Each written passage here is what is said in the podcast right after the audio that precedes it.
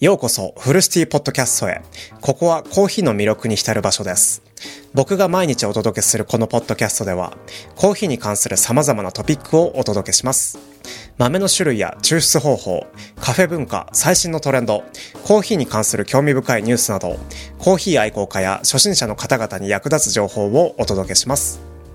僕の目標はリスナーの皆さんと共にコーヒーの世界を探求し豊かなコーヒー体験を共有することですコーヒーは単なる飲み物ではありません香り、味、その背後にあるストーリー、コミュニティとのつながりなどコーヒーには無限の魅力があります僕は様々なゲストを招き、コーヒーに関する専門知識や経験を共有していただく予定です。また、リスナーの皆さんからの質問やメッセージにもお答えします。あなたの声を聞かせてください。毎日新鮮なコーヒーの話題をお届けすることを楽しみにしています。フルシティポッドキャストにお付き合いいただきありがとうございます。さあ、一緒にコーヒーの旅に出かけましょう。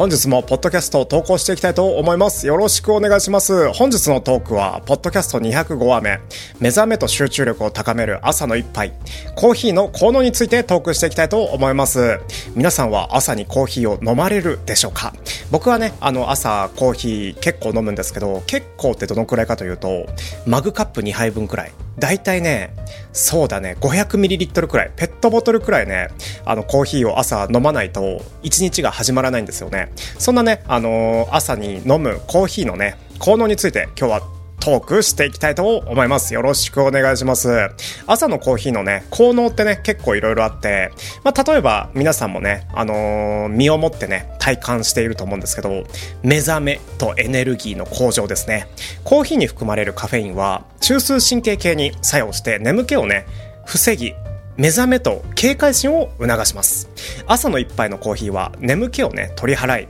一日の始まりを活気づけるね効果があるので結構ねあのコーヒーを朝に飲むとこうその後の作業効率とか上がるしまたね運転前に一杯飲んどくっていいことかもしれないですね。中枢神経系に作用して眠気があの防がれるので結構ねなんだろう注意力が高まる気がします僕は。そしてね注意力とまた同じように集中力とねあの集中力の向上にもつながりますね。カフェインはあの神経伝達物質の一つである。ちょっと難しいこと言うんですけど神経伝達物質の一つであるアデノシン受容体をねブロックすることで神経活性化をね促します。これについてはねまた違うポッドキャストでまた次回のねエピソードであのお話ししたいと思うんですけどアデノシン受容体をブロックすることで神経活性化をね促すのでこれによって脳の覚醒度がね高まって集中力や注意力が改善されます。朝のコーヒーは仕事やし勉強にねあの集中する際のねサポートになるのでテスト勉強とか受験前にねあのコーヒーを結構飲まれる方がいてでその集中力と注力の向上とか目覚めとか警戒心がねあの強まるっていうことでコーヒーを好きになるきっかけって大体勉強とね相まってこう好き度合いが変わっていくのかなとは思いましたね。であのこれね結構知らなかったんですけどあの、メタボリズムの、メタボのね、改善というか刺激になるっていうね、ことも、あの、調べた結果分かりました。コーヒーに含まれるカフェインは、代謝を促進して、脂肪燃焼を助ける。とされていますくらいなんですけど、あの、一応代謝をね、あの、促すことで、体の代謝を促すことで、脂肪燃焼効果がね、高まるんじゃないかとは、あの、論文とかにね、よく書いてあるんですよね。朝食前にコーヒーを取ることで、新陳代謝がね、あの、活性化することで、あの、エネルギー消費がね、増えるので、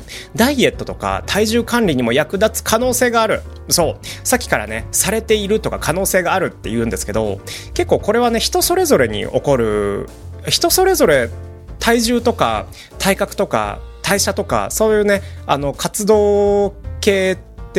人それぞれ違うので一杯のコーヒーを飲んだからって痩せる人と痩せない人と新陳代謝が活性化する人と活性化しない人と脂肪燃焼が助けられる人と助けられない人がいるのでこれについてはね鵜呑みにすることなくメタボリズムの刺激になるんだなくらいでね覚えておいていただければ嬉しいです。そして抗酸化作用ですね。コーヒーには多くのポリフェノールが含まれていて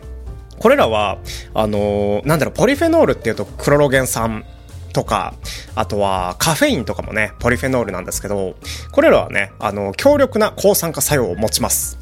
抗酸化物質は体内の活性酸素をね、あの、除去して、細胞の老化、つまりね、お肌のボロボロ具合とか、お肌のシミとかね、とか、疾病のリスクをね、低減する効果があるので、コーヒーを飲めば飲むほど、こう、美しくなれる、そんなね、あの、体格、そして肌、お肌にね、なる可能性があるんじゃないかとはね、結構噂されてるんですよね。そして、心臓病とか糖尿病のリスク低減につながるんじゃないかっていうね、研究もあります。適度なね、コーヒー摂取は心臓病とか2型糖尿病のね、あの、リスクを低減する可能性があるので、あのー、すごいコーヒー飲むといいよってね、言われるんですけど、これはね、あの、お医者さんの、あの、意見も聞きたいところですね。このポッドキャストを聞いてる中で、お医者さんいらっしゃいませんか？うん。あの、いらっしゃったらね、ぜひコメントで、あの、心臓病とか糖尿病のリスク低減にはならないよとか、あ、それ、それはね、なるとされているよ、みたいなね、あの、コメントいただければめちゃめちゃ嬉しいんですけど、まあ、あのー、先ほども言ったようにね、個人の体質とか、コーヒーの摂取量によって、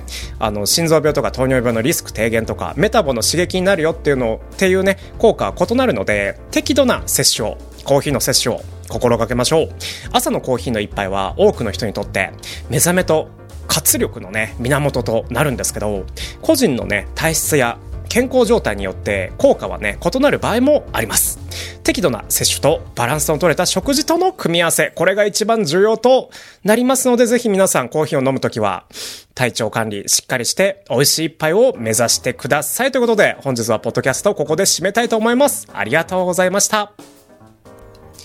コーヒーの愛好家の皆さんへ、フルシティポッドキャストへの質問やコメントをお待ちしています。コーヒー愛好家の皆さんにお知らせがあります。フルシティポッドキャストでは毎日コーヒーのことについてトークしていますが、僕はリスナーの皆さんからの質問やコメントをとても大切にしています。コーヒーに関する疑問や興味深いトピック、おすすめのコーヒー豆やカフェ、あるいはコーヒーにまつわるエピソードなど、どんなテーマでも構いません。僕はあなたの声をお聞きしたいのです。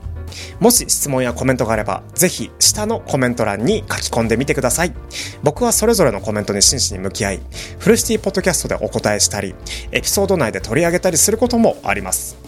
あなたの声は僕のポッドキャストをより豊かなものにするでしょう。共にコーヒーの旅を楽しみましょう。フルシティポッドキャストにお付き合いいただきありがとうございます。コメント欄をぜひお待ちしております。コーヒーライフを共に楽しむフルシティポッドキャスト本日のクロージング。今日もお聞きいただきありがとうございました。フルシティポッドキャストではコーヒーの情報をお届けするだけでなく、リスナーの皆さんからの質問やコメントにも大きな価値を見出しています。あなたの声は僕のポッドキャストをより豊かなものにし、コーヒー愛好家のコミュニティを広げる一筋の光となっております。僕は毎日コーヒーの世界を探求し、新たな発見や魅力を共有することを楽しみにしています。もし質問やコメントがあれば、ぜひ引き続きお寄せください。僕はそれぞれの声に目を通し、ポッドキャスト内でお答えしたり、次回のエピソードで取り上げたりすることもあります。さあ、次回のエピソードでもお会いしましょう。素晴らしいコーヒーの世界を一緒に楽しみましょう。フルシティポッドキャストにお付き合いいただきありがとうございました。いい一日をお過ごしください。